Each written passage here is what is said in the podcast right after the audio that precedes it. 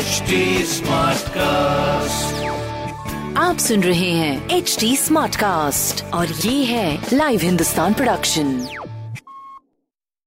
हाय, मैं हूँ RJ Sheba और आप सुन रहे हैं कानपुर स्मार्ट न्यूज़। और इस हफ़्ते मैं ही बताऊँगी आपको आपके शहर कानपुर की कुछ ज़रूरी खबरें। तो सबसे पहली खबर मैं आपको ये बता देती हूँ कि कानपुर यूनिवर्सिटी न ही सिर्फ़ ग्रेजुएशन और पोस्ट ग्रेजुएशन की डिग्री देगा, बल्कि स्किल्स भी डेवलप करेगा। साथ ही इम्प्लॉयमेंट एंड स्टार्टअप के लिए भी प्लेटफॉर्म मुहैया कराने वाला है। और अगली खबर ये है की प्रदेश सरकार ने आईपीएस अधिकारी दीपक भूपर जी को कानपुर साउथ का एसपी बनाया है। वो अभी तक मुरादाबाद में थे और अब कानपुर में इनका स्वागत हुआ।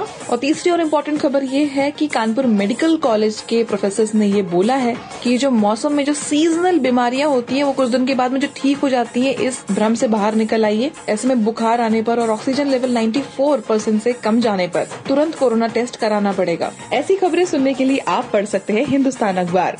कोई सवाल हो तो ज़रूर पूछिएगा। On Facebook Instagram and Twitter हमारा हैंडल है at the rate H T smart cast और ऐसे पॉडकास्ट सुनने के लिए लॉग ऑन कीजिए to W W W dot H T smart cast dot com आप सुन रहे हैं एच टी स्मार्ट कास्ट और ये था live Hindustan production H smart Smartcast.